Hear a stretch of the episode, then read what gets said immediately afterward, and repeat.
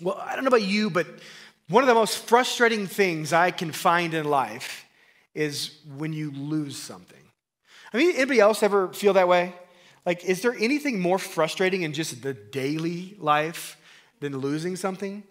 You know, I'm like super OCD. I never leave the house without knowing where my stuff is. Now, that's not the same for all of us. I think we realize some of you might don't look at them, but you might be married to someone who is not. I see some of you looking. Don't. You might be married to someone who maybe not the best at not losing things. You know, when I met Courtney, I hit the jackpot. You know, when I met her, she was perfect. She, she's beautiful, she's smart, she's funny, she loves the Jason Bourne movies. She, she listens to Breaking Benjamin. I'm like, are you serious? Those two combos together? This is amazing. And we got married, and it was beautiful. And then shortly after we got married and moved in together, I started to realize that Courtney was sometimes not great at not losing things. And uh, I, she's got, I got permission, right? So, to, to, so you guys don't have to look at her. But um, one time we go to Buena Vista. We got friends from Texas in town. We're going to go to Cottonwood Pass. It's going to be beautiful. And Courtney decides she wants to go get a coffee at the Brown Dog Coffee Company. So I give her my debit card, and she goes to Brown Dog, and she gets her coffee. We meet back up. We go to the top of the pass. We have a great time. And a little later, I'm gonna go buy something, and I'm like, "Hey, babe, can I get my debit card back?" And she's like, "Ooh, yeah. What color was it again?" You know. And so we, we get home, and I have to cancel the card. And I call Brown Dog later, and they call me back, and they said, "Hey, we found your debit card." I was like, "Where was it?" Well, it was in the women's bathroom on the counter. I guess it was just too big for her jeans. I don't know, right? You know, but but nonetheless, all is good. Free coffees on me. It sounded like, but some of us are just really not the best at misplacing things. But then there are some of us who are just great at finding things. So you guys ever been to the beach and you see the guys with the little, you know, magnetic uh, finders, right? Like, you know, also, you to wonder, like, do they ever find anything? Or is this just a fun thing for, you know, retired dudes to do? Well, in 1977, uh, there was a guy who was patrolling the beach with one of these wands, and he found a golden nugget, like 4.9 carats of gold. It's called the Mojave Nugget. You can look it up. It's worth almost $300,000. So you can find some things that if, if you go looking at the right places. You also got guys like Dog the Bounty Hunter and Columbo Patrick Jane, you know, all the great detective movies like and shows. These guys are great at finding things. Sometimes we're not the best at it, but there are people who are really good at it. But you know who's the best at finding things? It's Jesus. You know, in the, in the, book of Luke, there's this really cool exchange Jesus has. He's walking through Jericho, and Jericho is on the way to Jerusalem, and Jesus is walking through Jericho, and the crowds, anytime Jesus went anywhere, the crowds just, they just poured out in the streets because they wanted to see the miracles, they wanted to hear the teaching, they wanted to touch his robe. And so he's pressed in by this crowd of people, and he's trying to get down the road. And there's a, there's a, there's a dude named Zacchaeus. And Zacchaeus, if you guys are familiar with Zacchaeus, he's not very tall. I know what that's like, right? You got to kind of climb up on stuff or tippy toe at concerts. Well, Zacchaeus decides to climb a tree so he can get up over the crowds and he can see Jesus because he's heard so much about Jesus. And so Jesus sees Zacchaeus in this tree, and we don't know that they ever met before, but Jesus says, Zacchaeus, I need you to come down because I'm having dinner at your place tonight, which was a shock to Zacchaeus, but he said, That's fine. And so he goes to Zacchaeus' house, and they're, they're having dinner, and but it was funny because the religious people on the day, the leaders, they hated Zacchaeus because he was a tax collector. So here's Jesus having dinner with this tax collector. And they, they, they grumbled. They said, Jesus, why are you eating with tax collectors and sinners? Like, what, what, what are you doing here? And so Jesus turns to them and he says something that I think would be the motto of his ministry. This would be his modus operandi, his MO. Here's what he said. Look at Luke 19:10. He says, For the Son of Man came to seek and to save. What forefront? The lost. He, he said, I, I, came to seek and, and to save the lost. So if you say, what is Jesus' MO? What was his motto? What was his mission? This would be it to, to seek and save the lost. But people didn't get it. The people that followed Jesus didn't understand it. The people that were the religious leaders in Israel at the time, they didn't understand. He was a rabbi. He was supposed to be better than this. But Jesus was the kind of person that could find what was lost, and this was his mission. And today in Luke chapter 15, we're going to end our parable series by looking at two of three parables that Jesus gives us in Luke 15 that talks about how Jesus goes about seeking and saving the lost. So grab your Bibles, flip there if you're not there yet. Luke chapter 15.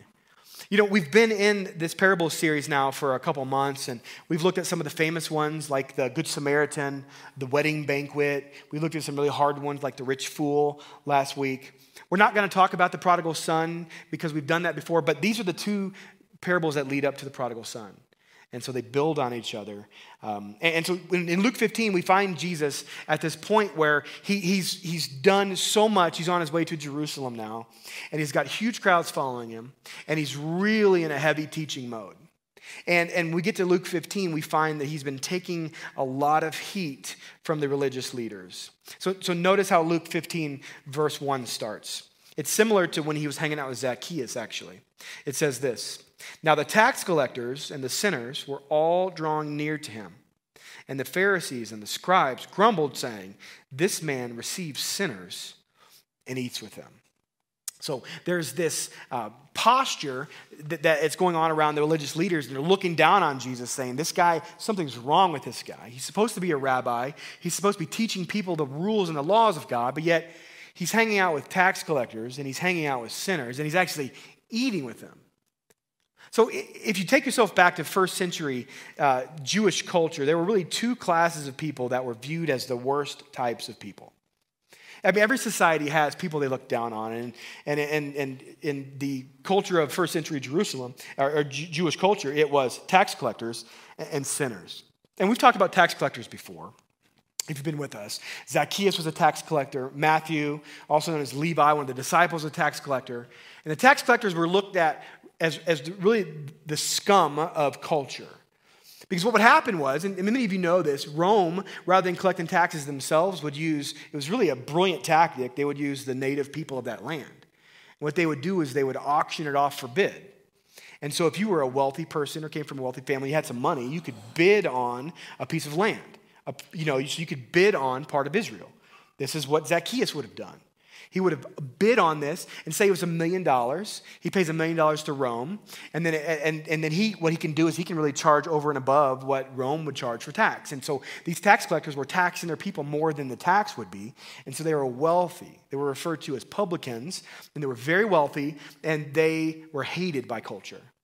And so that was part of the people that Jesus was hanging out with. And now there's another group of people that are referred to often, you'll see in the Bible, as just sinners. And the idea of a sinner, in the eyes of religious leaders in, that day, would be you're someone who doesn't go to synagogue, who doesn't follow the law, who doesn't keep the rules. And so you're kind of an outcast in society. So a sinner would be someone who maybe was a beggar, or they were in prostitution, or they were a drunkard, or, or they were homeless, or, or, or, they were a Chiefs fan, right? Like they were just the, the, the scum that people didn't want to see and didn't want to deal with, right? And so Jesus has taken a lot of flack. These are because these are people who are far away from God. These are people who weren't plugging in and listening to the religious leaders' teaching. So these are people who are far off from God, but yet they were bring, bring, being drawn near to Jesus. And while the religious leaders folk pointed at them and said, Jesus, why can you spend time with these people? Jesus says, I welcome them in. Like, I, I am here to, to welcome them in. Jesus would invite them to dinner, He would heal them, He would spend time with them. And if you look back here at verse 2, you'll notice one of their main complaints again was that Jesus was eating with his tax collectors and he's sinners. Did, you know? I want you to think about Think about the people you eat dinner with, the people you invite over to your home to eat with. The people you eat dinner with have a lot to say about you. Did you ever think about it like this before? Like, I want you just to, this week, notice where you eat and who you eat with. It actually has a lot to say about you. See, in first century Jerusalem, they didn't have hand sanitizer, right? They didn't have wet wipes. They didn't have the little squirt bottles on the table right? It, when I was in Israel a few weeks ago, it's, it's the same thing. Like they bring out family style meals of hummus, vegetables, tahini sauce, and you just dip in, you're getting all your nail fungus all in that thing, right? It's gross, but it's there, right? Better hope it's got some antibacterial microbes in there, right? To just kind of clean all that off because you're getting in it with the people next to you. We don't do that here, do we? We're like, sir, can I have an extra salsa for me, please? I don't want to double dip with them, right? Like, don't we do that? Hey, can we get a big thing of queso and we'll just pour it in our own bowls? Like, we do that very cleanly in America, and then we pull out our little wet wipes, you know, and our little zipper hand sanitizer thing. They didn't do that back then, right? They, they, like, back in those days, if you ate with a tax collector or a sinner, you were eating with the lowest. So, religious elite, people who thought highly of themselves, they would never eat with a tax collector or a sinner, right? I mean, could you imagine a Broncos fan and a Chiefs fan eating dinner together? I mean, I can, but you guys might not be able to. But so, in, who you eat with is reveals who you are. And so, with Jesus eating, there's a oneness. What you think about this? Pay attention to who you eat with this month. There's a oneness with who you eat with. Jesus was eating with the people that were despised in culture. And that tells us something about Jesus that the, that the Pharisees didn't get, but that the tax collectors and the, the people who recognized they needed a Savior did. And that's this that Jesus loves sinful people. Jesus loves lost people. The tax collectors and the sinners, they knew they were lost. They knew they were a mess. They knew they couldn't walk into the synagogue, but there was something about Jesus that drew them to him. And they knew that Jesus loved lost people, and they recognized that they were lost. They recognized there was something missing in their hearts, whereas the Pharisees didn't. And so Jesus loves lost people. And, and I have, to, I have to, to say, you know, when we think about, you know, Vision Sunday, who are we as a church? Our heart has to be the same. Our heart has to be the exact same. And here at Forefront, this is why you can walk in and you'll see people from all walks of life. You'll see people who look differently than each other. You'll see people with good hair and no hair, right? You'll see people who wear suits and people who wear flip flops. I mean, it just, I think the idea is that we want to be a place where people who know that there's something missing in their hearts can find the answer to that and they don't have to hop over a bunch of hurdles. Like we were talking the other day, like, let's just get out of Jesus' way right? And create an environment where people can come, get to know, and get to hear about Jesus. And that's this idea that with Jesus, everybody was welcome. Like with the Pharisees, like if you were a tax collector or you were a drunkard or you didn't go to synagogue regularly and pay your money, then you weren't welcome with them. But not with Jesus. Everybody was welcome. And that's why we want to say here at Forefront everybody is welcome. Turn to your neighbor say, everybody is welcome. This side did way better than this side did, but just, by, just so you guys know. But like the idea is everybody's welcome. But here, here is the interesting thing. You'll see this a lot in our culture. You'll see a lot of churches with banners. Everybody is welcome. And this is the church should be. Where else can people hear about Jesus? This needs to be the place where we don't put any requirements on people to come in the door. That we want you guys to come in, I want you to learn about Jesus because Jesus is the hope of the world. I 100% unequivocally believe that.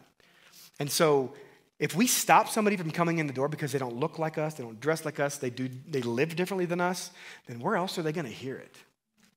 But here's the thing I want you to notice about Jesus.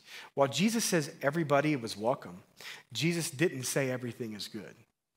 Jesus clearly called people to repentance and confession and to obedience.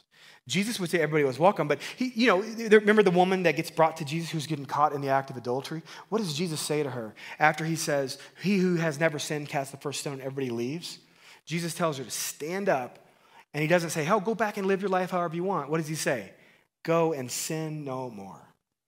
Jesus calls us to him, he welcomes us, but then he says, After you may have a relationship with me, and after you see that my way is the truth and the life and the way, then you see it, it changes you, it forces you to live differently. So that's why we'll say at Forefront, we're a welcoming church, but we're not an affirming church because we're not going to affirm things that are outside of the Bible. We're going to stand and say, Jesus tells us what's best for our lives. And we're going to walk together. We're never going to send anybody away because they lived outside of what the Bible would say, because we're all on that journey. Amen? We're all in process. Like we're all trying to figure it out, but we're going to do it together. And we're going to encourage each other together and we're going to cheer each other on together. Does that make sense, Forefront? Like, this is why this church needs to be different than a church out there that's turning people away. We want people coming in and hearing the life changing news about Jesus, and that will end up changing their lives. It's not the guilt trip we put on people that changes their lives, it's the Holy Spirit that changes lives. And so we want to be a place where people hear the truth, that people that, that a place that loves lost people, and a place that loves Jesus. And so this is what we see with Jesus here. And so he, he's standing here with the, with the Pharisees and the, the scribes and the religious leaders. And the religious leaders are all pointing their fingers at Jesus, saying, Jesus, you are uh, just a bum because you're eating with these guys. And so Jesus tells them a parable. This is the first one. It's the parable of the lost sheep. Notice Luke chapter 15, verse 3. So Jesus, so he told them this parable. What man, what, what man of you, having a hundred sheep, if he lost one of them, does not leave the 99 in the open country and go after the one that is lost until he finds it. And so, simple idea, right? Like, hey, you're, you're, you're a rancher, you're a shepherd, and you've got not, you got a hundred sheep, and one of them goes astray. What are you going to do? And he's asking this to this group of religious people who thought that they were better than shepherds. You know, shepherds were kind of looked down on in that culture. So again, he's kind of pointing at their pride a little bit. But he's saying, imagine that you're a, a rancher and you have a hundred of an animal and one goes astray. What are you going to do? Of course, you're going to go looking for it. So he's appealing to our sense of care, right? Now, it's interesting. One of the, the most favorite pictures that Jesus and, and the, the, the, but the biblical writer authors use for, for us is sheep. Now, how many of you love being called a sheep, right? Like, in our culture, this is like, ah, oh, we're lions, not sheep, right? Like, but the reality is, the Bible refers to us as sheep because we are a lot like sheep. Now, we think of sheep and we're like, well, we think of these cute little cuddly sheep, right? That you give like a little bottle of milk to, you know, at the cute little pet, petting farm. But like, you know, if you lived in first century Jerusalem, like, these sheep were just part of life, right? There was meat, it was wool, you know, was, uh, all kinds of stuff. And so, um, sheep were really a big part. And so you would see just flocks of sheep all over the place. Now, sheep, if you guys don't know this, guys, and I'm not, I don't, this isn't me saying this, this is the Bible saying this. Sheep are really stupid, right? You know, there's like that scene from, from Men in Black 1 when Will Smith tells Tommy Lee Jones, he's like, well, how are you guys covering up this whole alien thing? Because people are smart. And Tommy Lee Jones says, people, are, a person is smart, but people, they're stupid, right? Sheep aren't very smart. As people, we're not the smartest either because we tend to get drift off in our own way all the time. See, there's one thing a sheep thinks about and that's green pasture. All a sheep thinks about is eating. It's like my bulldog at home. I mean, all day long, he's like the Roomba, right? You know, it just like doesn't matter what it is. It can be like a sock or a piece of cotton. He's, eat, he's gonna eat it, right? He's gonna chew on the leg of the table, thinking it's rawhide. Sheep would just wander off. That's why the shepherd is always trying to keep the sheep together. Because the sheep would wander off, it would walk itself to a top of a cliff and get stuck, and it can't get down. How often don't we do that too, right? How often, all we want is, I mean, it may not be green pastures, but it's whatever your green pasture is, and we have a really good chat, a way of getting ourselves stuck on a, on a top of a little cliff where we can't get down. And that's why we need the good shepherd. And so Jesus says, hey, you guys are a lot like sheep because it's so easy that you go astray. And that's why we need to hear his voice. And that's why Jesus says in, in John 10 that he is the good shepherd. So there's this picture here that Jesus gives us of these lost sheep. That Jesus is coming to, to rescue these lost sheep. Now, notice what Jesus does here. Okay, so he paints this picture now, and he, he leans into the religious leaders again in verse 4. And he says, So, what, what man or woman of you would have a hundred sheep, have lost one, does not leave the 99 in the open country to go after the one that is lost until he finds it? And he's, again, he's getting at that hard attitude. What parent in this room, if you had a child walk away, would not go and seek after your child? What teacher in this room, if you had a student who hasn't shown up to school for a month, wouldn't call that family and check in on that kid? Like he's appealing to this inner sense of care that God has given us as part of this, the law of right and wrong that is on our hearts. And he's saying the shepherd would leave the 99, and you would leave and you would go and you would find that one. And then what would happen? Notice what it says in verse 5. And then when he has found it, he lays it on his shoulders. Again, the shepherd imagery. Again, see Jesus doing this. He lays it on his shoulders and he rejoices. And when he comes home, he calls together his friends and his neighbors and he says, Rejoice with me, for I had found my sheep that was lost. And he's saying, he's giving us a picture of God's heart. He said, Imagine your heavenly father when one of his people has been lost, when somebody that he created, that he loves, is lost. Isn't he going to go? And isn't he going to find him? And isn't he going to seek after him? And when he finds him, isn't he going to rejoice?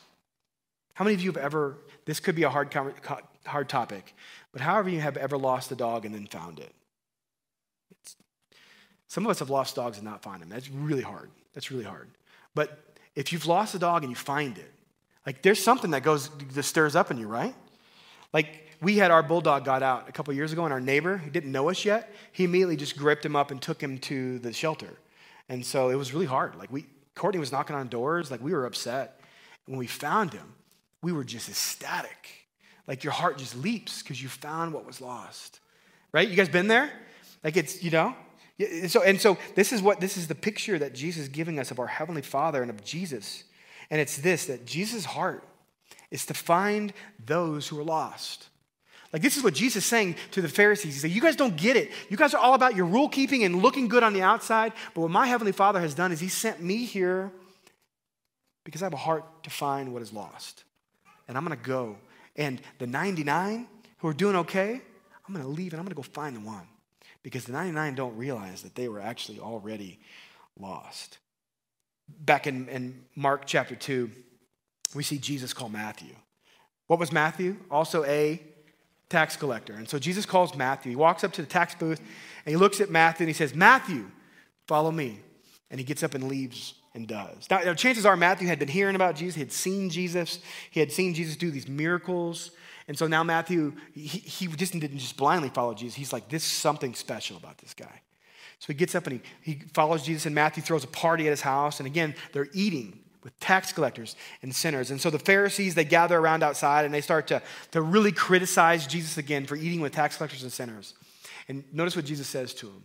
He looks and he says this He says, And when Jesus heard it, he said to them, Those who are well have no need of a physician, but those who are sick, I came not to call the righteous, but to sinners, but to call sinners. Jesus is like, Look, when you think about the 99, they don't, re- they, don't, they, they don't need a doctor. It's the one who's, who's lost, who's sick, who's gone astray. That's the one that Jesus has a heart to come after. And I want you to think of Jesus' life. Like, I encourage you this year, spend some time in the Gospels Matthew, Mark, Luke, and John. Read them over and over again. And what you're going to see in Jesus' life is that Jesus went from town to town. He rode in a boat across the Sea of Galilee, back and forth. Why didn't he just stay in one place? Well, they didn't have social media and news outlets and Instagram like Pastor Kev has, right? They had, like, back then, you had to go and to talk. And so Jesus would be out and he would talk about the kingdom of God here, and then he'd go across the lake and talk about the kingdom of God here, and then he'd walk to Jerusalem and he talked about the kingdom of God there. He was continually getting the word out, spreading the word so more people knew something is going on. The kingdom of God is close. He had 12 disciples that he taught every single day. He had a group of 70 that he would send out to talk about the kingdom of God in towns. Why? So he could get people stirring. He could get the people thinking. So he could get the people coming to see him and to hear him. So they could hear what is going on. He was on this mission to save. And he, here's one thing I want to say about this as a church. If all we do, guys, is gather here on Sunday mornings, which is so important. Don't get me wrong. This gathering on Sunday morning is so important because we're encouraged. We open God's Word together and we dive deep. We put application into our lives on how it impacts us. Uh, we walk away feeling uh, maybe our toes stepped on, but also feeling joyful and connected to God. This is so important. But if all we do is keep that to ourselves, then how are anybody outside the walls of this church going to hear about Jesus and what he's doing in my life? If all Jesus did was stay in Capernaum and preach the whole time to the same group, then how many people wouldn't have heard? How many people wouldn't have been saved? How many people would not have been able to be a part of what Jesus was building before he went to the cross? Like for you and me, we have to be able to take what God is doing in here and take it out there. Does that make sense, guys? Because God has done something in your life and in your life and in my life.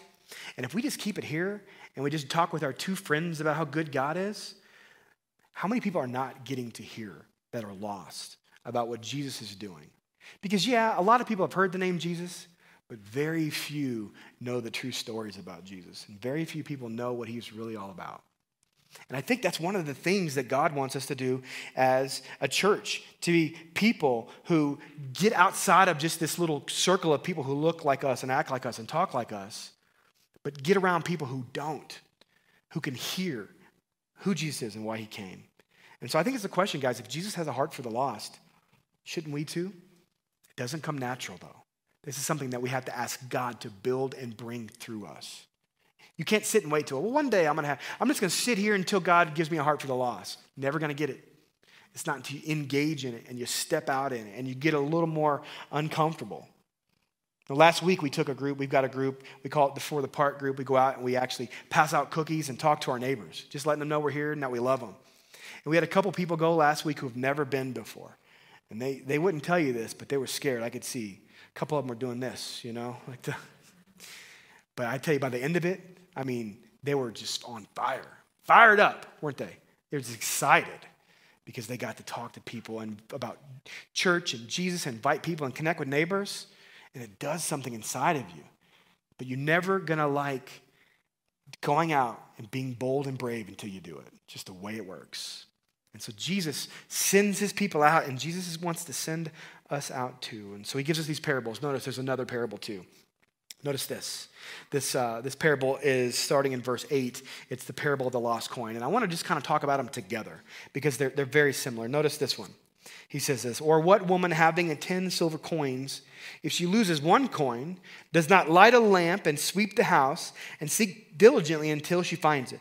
And when she has found it, she calls together her friends and neighbors, saying, Rejoice with me, for I have found the coin that I had lost. Okay, so here's the picture. Just like the shepherd has the sheep that got lost, this, this, this, uh, this woman had lost a coin. Now, this wasn't any coin. It wasn't, anybody got a coin in their, hand, in their pocket? None of you carry cash anymore. You guys are all just using Venmo. But just imagine it's not one of those kind of coins, right? This was a different kind of coin. Here's a picture. So in, in Jewish culture, what you would have is a when you got married, the uh, bride would be giving a uh, these ten coins, very beautiful headdress. And so this would be a wedding gift. If you've ever been to a Jewish wedding, you, sometimes you can see these sorts of things. Uh, beautiful headdress, 10 very valuable coins. But it wasn't that the, the coin itself was worth a whole lot of money itself, it was the meaning of the coin. This was the glory of the bride. She was given, it. it's like your wedding ring. Ladies, hold your wedding ring up if you're wearing it right now. Like imagine losing your wedding ring, right? You're gonna, gonna, you're gonna go look for it. You know, unless you got one of these rubber things that Courtney gives me a hard time about all the time. But it's really easy to lift weights in these, by the way. But it's not very pretty. These would have been beautiful, right? And so she lost one of the 10. And just like if you lost the wedding ring, what are you going to do? You're to look for it. So she sweeps her house. This is back in the day when they didn't have fluorescent lights. So she's got her cell phone camera out, right? She's like looking for it under the table. But you know, she, she's got her little oil lamp and she's sweeping and, and she finds it. But she's, this is something valuable to her. This is something that, that if she would have lost it for good, it would have tore her up. See, if you lose something that's cheap, what do you care? You lose like a wristband that costs you a dollar, who cares, right? You might look for it for a couple minutes and then you don't care. But if you lose something valuable, something happens inside of you, right? Like you get that feeling in your stomach and you just can't stop searching until you find it. Like I remember one time in high school, I lost my keys to my car when you're in high school, what's your car? Right? That's like everything. I had one key. I mean, I, I was going to search until I found that thing. I called my grandma. I said, Grandma, pray for me that I find my car keys. I literally walk into the bathroom, open up the cabinet underneath, pull everything out, and guess where my keys are? Under the sink. I was pretty sure it was my sister. She, she, probably threw it in there, right? But, but still, you lose something, you have to search until you find it. And so I want you to notice this. Jesus sees everybody as valuable and worthy of searching for. This is what we see here in these parables that Jesus is saying that everybody is valuable. That coin by itself probably wasn't that valuable, but it was valuable to the bride because it represented her wedding and the gift her husband gave her. And Jesus is saying that everybody is worthy, that everybody is valuable and worthy of searching for. And you might say, why is that?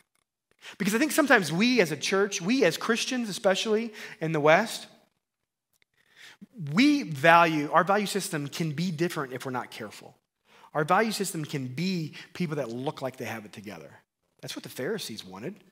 The Pharisees wanted people that looked like they had it together, people that went to the synagogue, people that practiced the rules, people that gave money. And as Christians and followers of Jesus, we can get pretty comfortable looking for people who look like us. But Jesus came to save the lost and seek after those who were, far from God because everybody is valuable. Why? Because Jesus created them.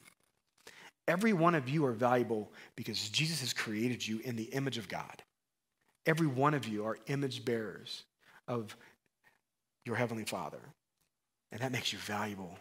And that makes you worthy. And that makes your life meaningful. And that means that Jesus loves you. And that means that we should want, love one another just like Jesus loved us. Sin has broken this world, and brokenness lives in all of us. We all say stupid stuff and make bad decisions and hurt people and do selfish things. But Jesus came for us when we were unlovely and lost. And Jesus wants us as the church to be the people that go after the ones that don't seem very lovely to us, but we know they're lovely to Jesus. Amen, guys? This is the mission that Jesus was on, and this is what Jesus is calling us to do too. I love John 3:16. For God so loved the world that he gave his only son that so whoever believes in him shall not perish but have everlasting life beautiful, the mission of Jesus, that God loves us so much that He sent Jesus here for us, and that when we put our faith in Jesus, we have life, everlasting life. That, but that doesn't start someday when we, when we die, that starts the day we say yes to Jesus. That Jesus gives us the ability to overcome sin and the ability to, to say no to things that we used to say yes to.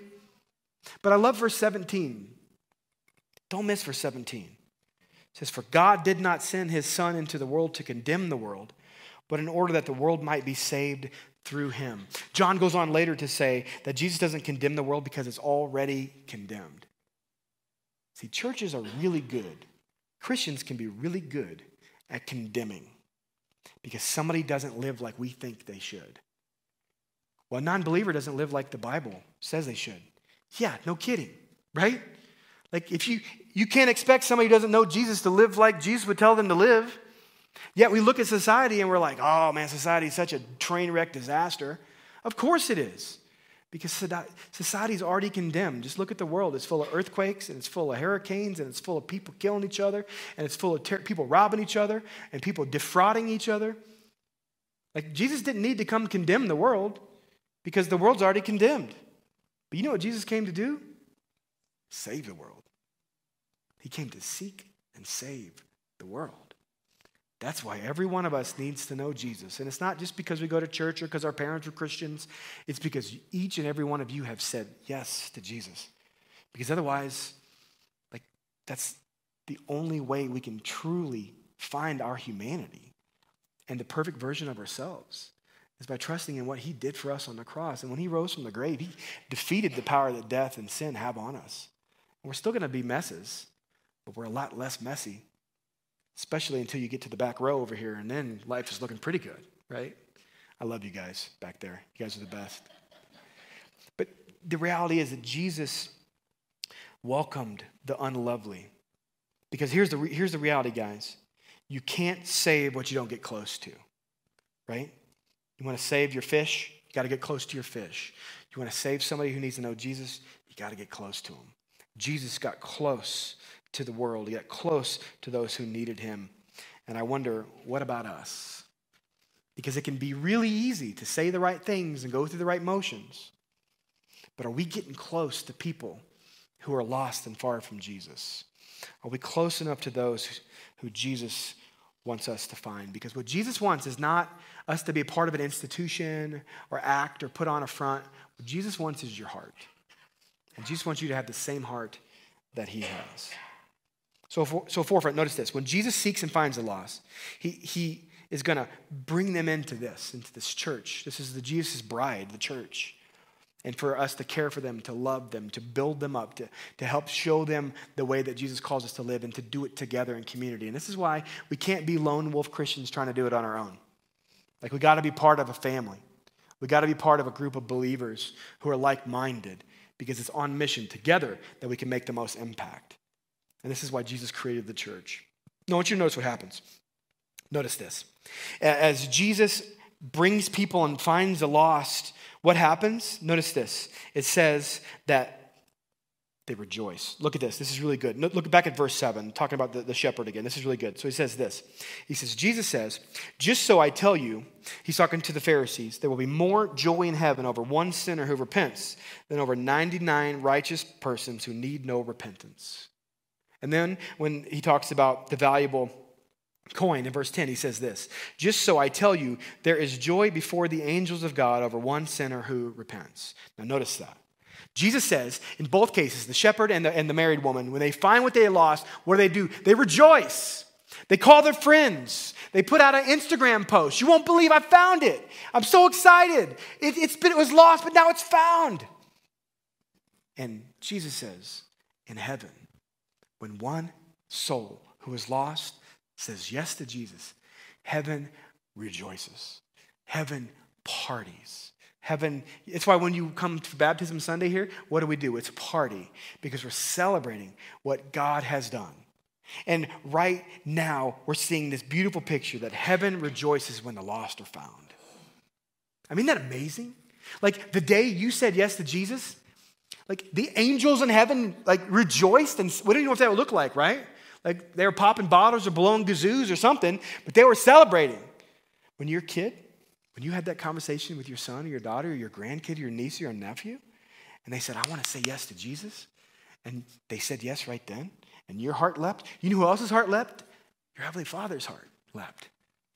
And so Jesus says that when somebody puts their faith in Jesus, it's a party and they celebrate. But I want you to notice something.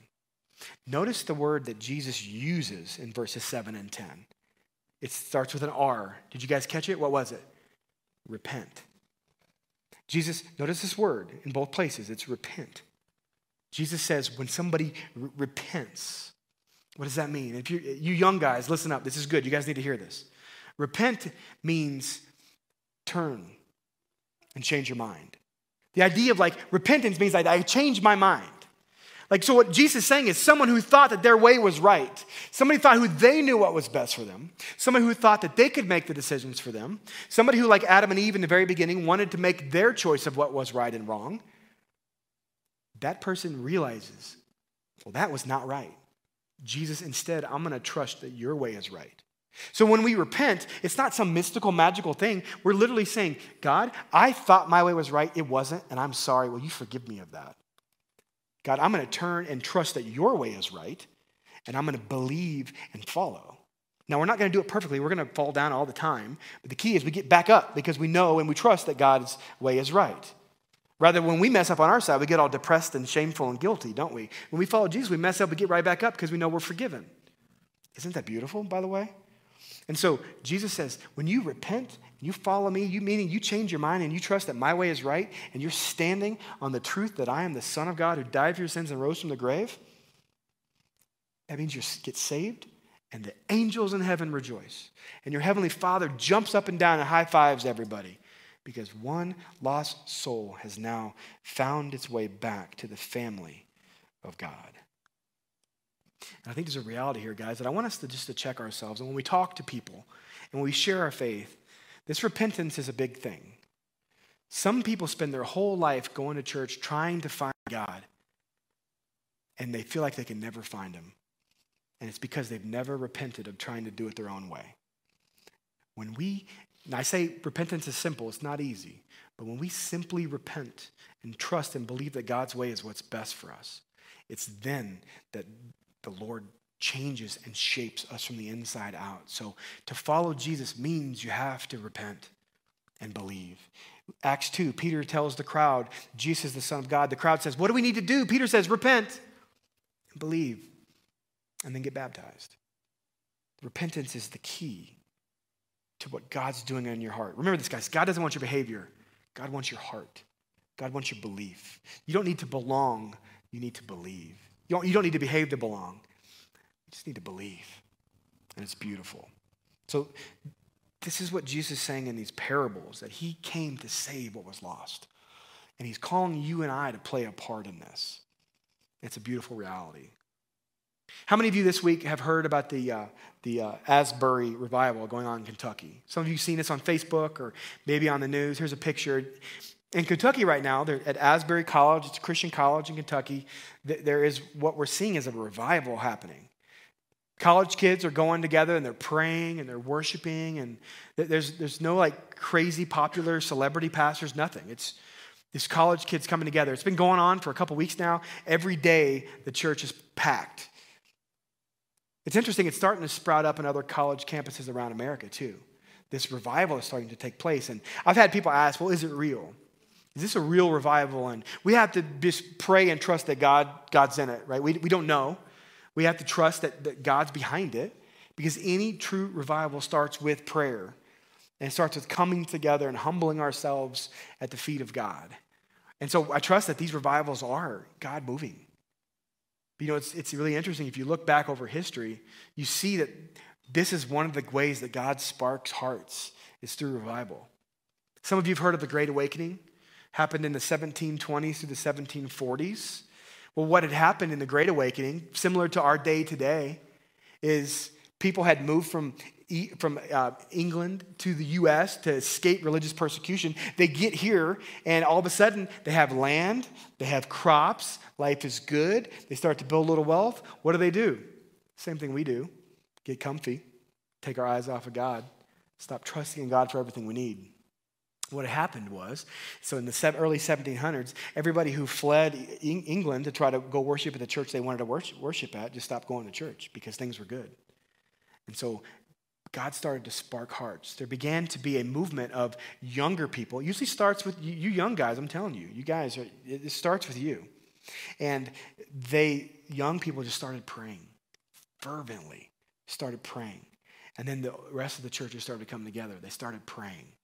And you began to see this movement of people who were prayerfully asking God to move, God to invite people um, to, to, save the lost. They started going out and inviting people into their churches, and their churches started seeing people saved.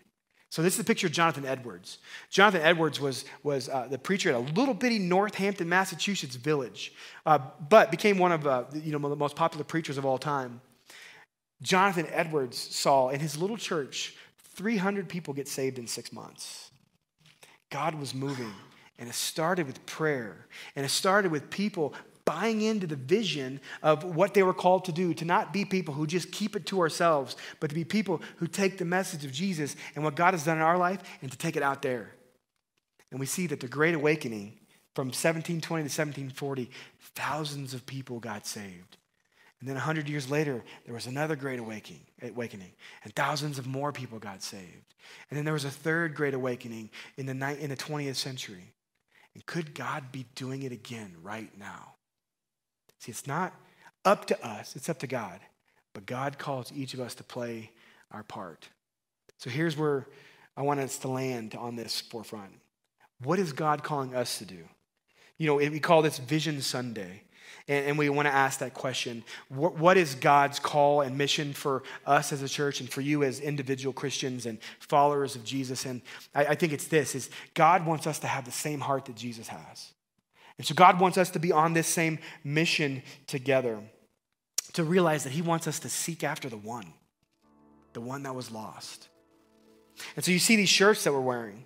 We gave these out to everybody who serves on one of our dream team teams, one of our serve teams. And this is, this is the, the, the statement that God has put on our hearts this year is for the one. Now, there's a double meaning here. We're for the one, but we're also for the one. Meaning that each and every one of you have one person in your life that God has, has put you in contact with. Maybe it's your neighbor, or it's your sister, or it's the person down the street, or the guy in the cubicle next to you, or the dude that awkwardly takes the sauna with you at the gym, right? Like, God wants you to invest, and, and we believe this is the call that God has given us for each of us to invest in one. Now, that's scary. How many of you that sounds scary to? It sounds scary to me too. But I realize it's scary for all of us. But what, what God wants us to do is to find that one person. And we believe this here at Forefront this year. Who's the one person that you can invest in? You become, become friends with. And that you can invite over to have dinner. Remember, there's oneness in who you eat with. And then you can invite to church or you could go pick up their groceries, or you could do something nice for them. And to build a relationship to a point where you can, at some point, invite them to church or to say, hey, what do you think about Jesus? So that, that's my prayer for you guys is who's the one? Like if you put all of your effort that you spend doing something mindless, like we all do it, right? Like if I stopped looking at ESPN.com, right? I look at it probably like 53 times a day just to see if there's any news, right? What's that, 10 minutes a day? If I took 10 minutes out of my day to stop looking at ESPN.com and started using that 10 minutes to invite somebody over for coffee, how could God use that wasted energy to do something for the kingdom? So, forefront, I want you to ask your question who's your one?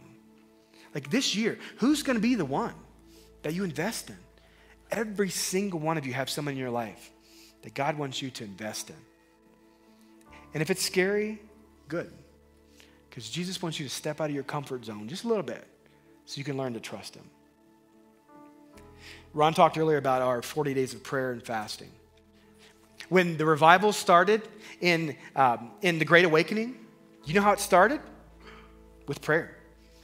Movements of God always start with prayer. And so if we're throwing up little 30 second prayers, God help me get to work on time, that might not do it. I think what God wants us to do is to be a church that prays. And so here's my challenge is on, on, the, on the tables on your way back, if you want a paper prayer guide for the next 40 days, grab one. If not, we're going to email it out. It's on our website. And I invite you guys, starting March 1st, to pray with us. And let your prayer be God, who's my one? And how can I reach this one for you? We're also going to restart prayer nights to be on Sunday nights once a month. And so watch for that because I want to challenge all of us to come together over this next over these next 40 days leading to Easter and let's pray. Let's pray and let's keep that going.